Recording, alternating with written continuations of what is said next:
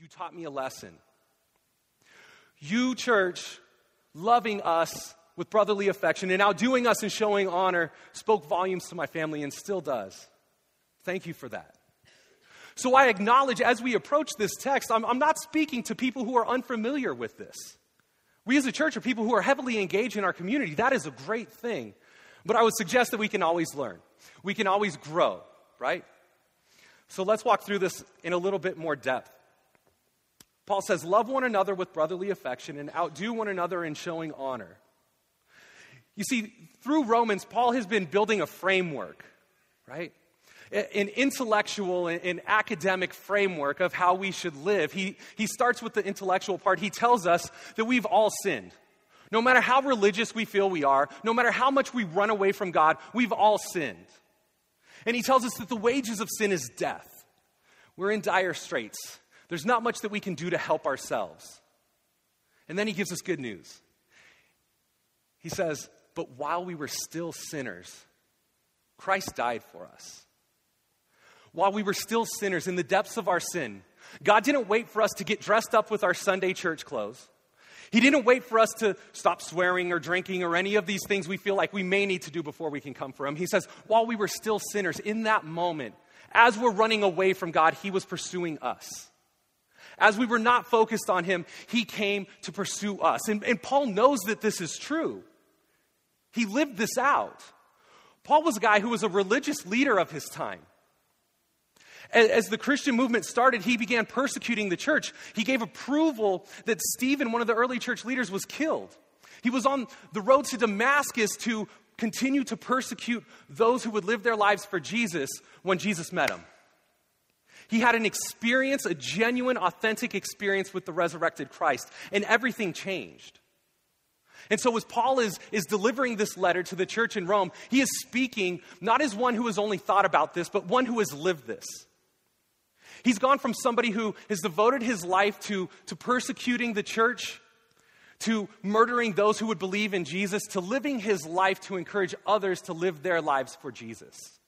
Paul has lived this out. And so he commands us, right? He doesn't say, you guys should think about this, or maybe if you feel like it, or if your schedule permits, it's a commandment. Paul says, love one another with brotherly affection. Outdo one another in showing honor. This is a short verse, two simple sentences.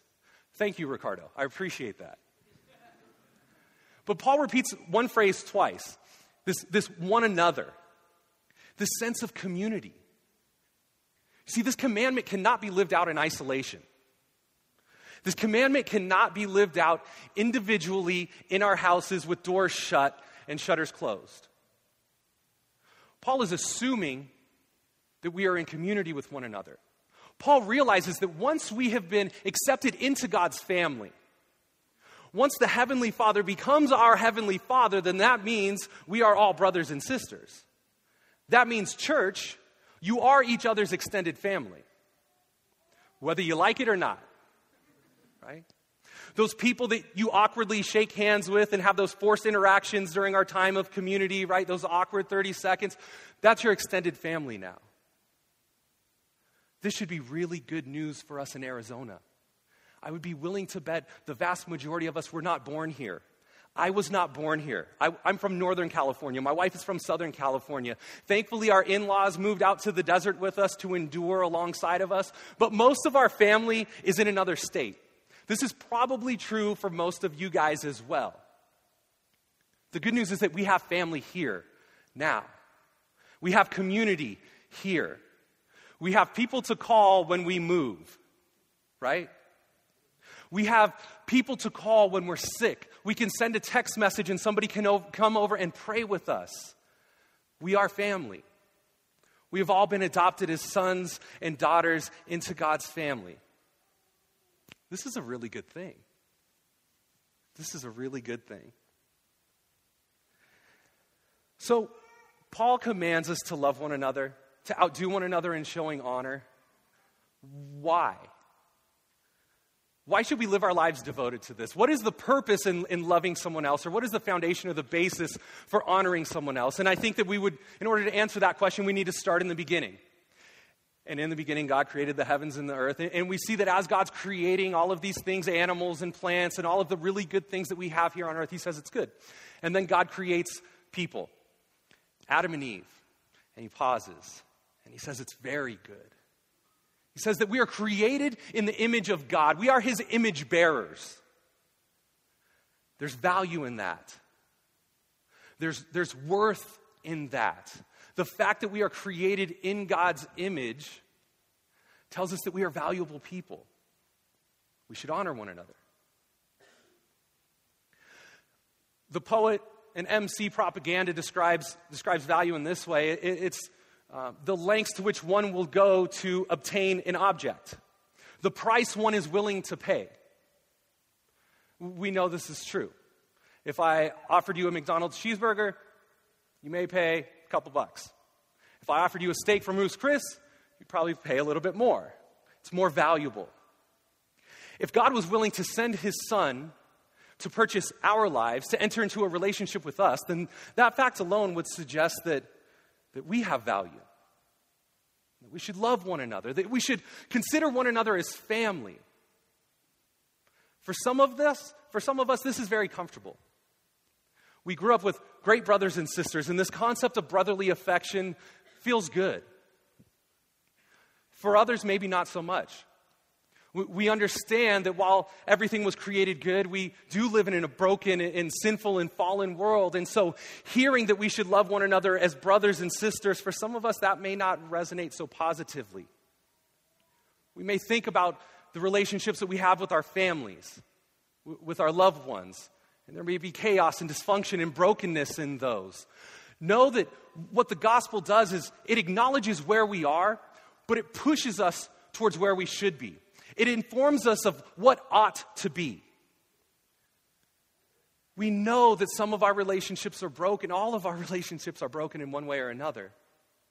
But what Paul is calling us to in this is the ideal sense of brotherly affection, the ideal sense of family the thing that leaves us uh, unsettled when we, when we can look at something and realize this is not the way it should be. He's pushing us towards what ought to be. That is how we ought to love one another. Why don't we? Well, I think the easy answer is sin. We live in a broken world, we live in a fallen world. We've experienced hurt, and so we're scared to be vulnerable. We've experienced betrayal, and so we're really hesitant to step out there in, vulnerability and, love someone. We've been taught from an early age we need to take care of number one, look out for number one. It's a dog eat dog world, and so we're reluctant to honor someone more than we honor ourselves. We hear these opportunities to serve uh, all the time here, right? We know that the children's ministry needs help. We hear that. But we also hear the other voices.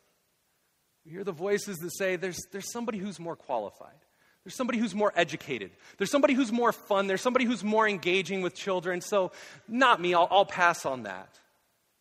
We know that we're looking for greeters, but some voice tells us we're not qualified to open a door and wave, or to walk up and down an aisle and hand out a Bible. There must be somebody with more experience in Bible handing outing than me, right? This is the reality of where we live. This is the reality of our, our, our world. We know that some people, we just don't like that much. We don't want to love them. We don't want to honor them. And so, how do we do it? We know that Paul has called us to this. We know that God has invited us into this family. And we don't always feel like it. We don't always want to. And because of our, our past hurts or our future fears, we don't engage. So, what do we do?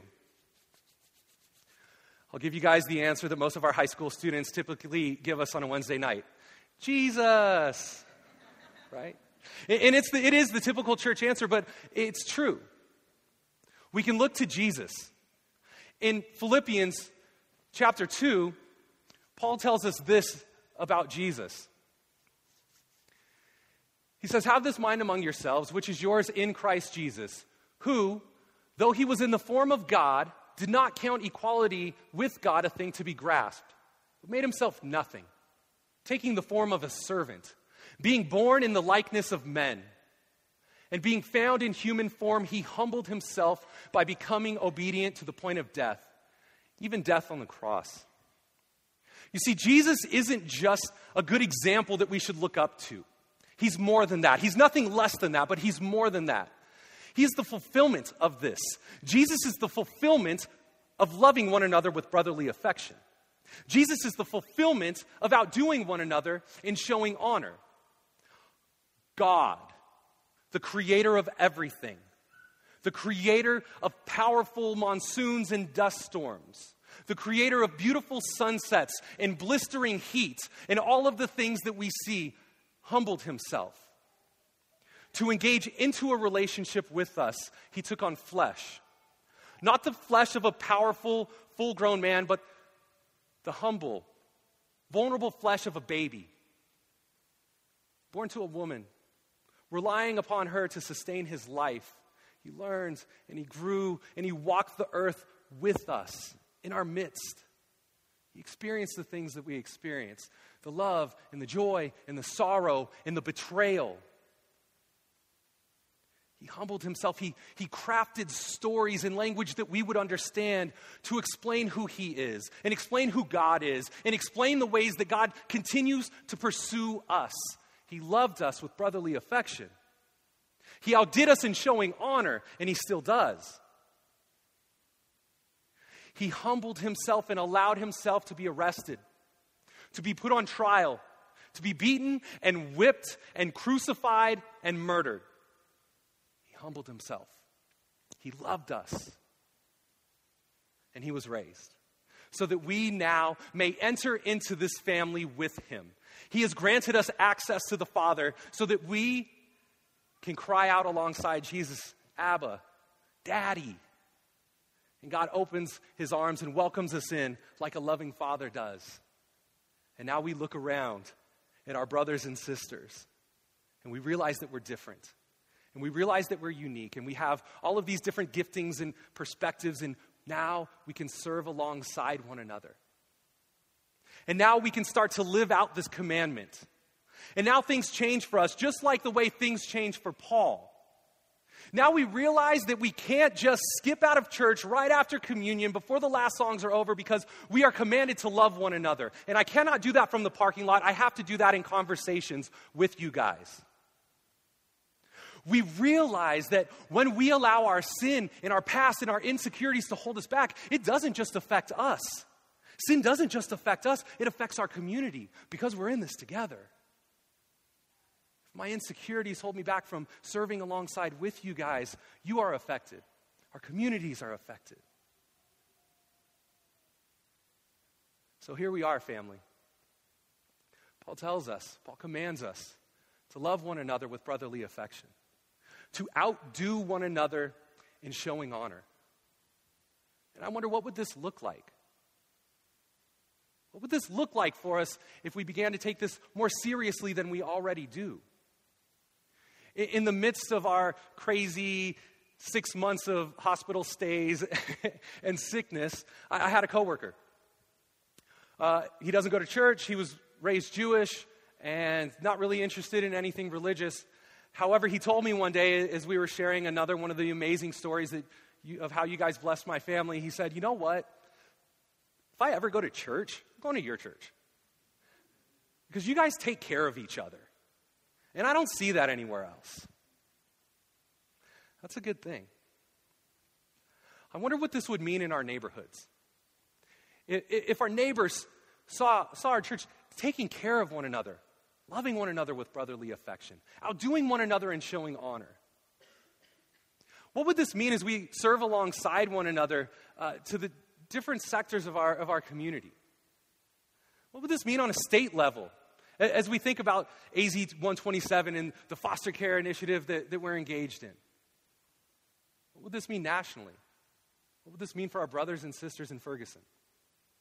What would this mean for our brothers and sisters in Iraq in Israel, in Gaza, and all of these things that Jim prayed about earlier today. This is a simple commandment that I think has a profound impact. I think the more that we can continue to, to dream and to brainstorm about how we can live this out, the more we'll spread the gospel. Because this is, this is the gospel that Christ loved us with brotherly affection. So he outdid us in showing honor. Will you guys pray with me?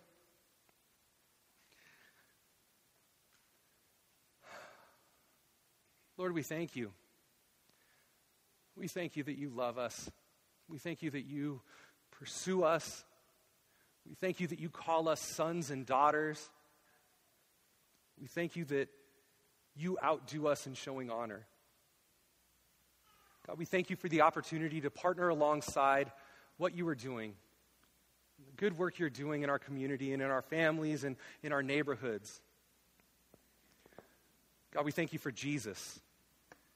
We thank you that he humbled himself, that he served, that he loved, that he died, and that he rose again. We thank you for an opportunity to live life with one another. We thank you for brothers and sisters.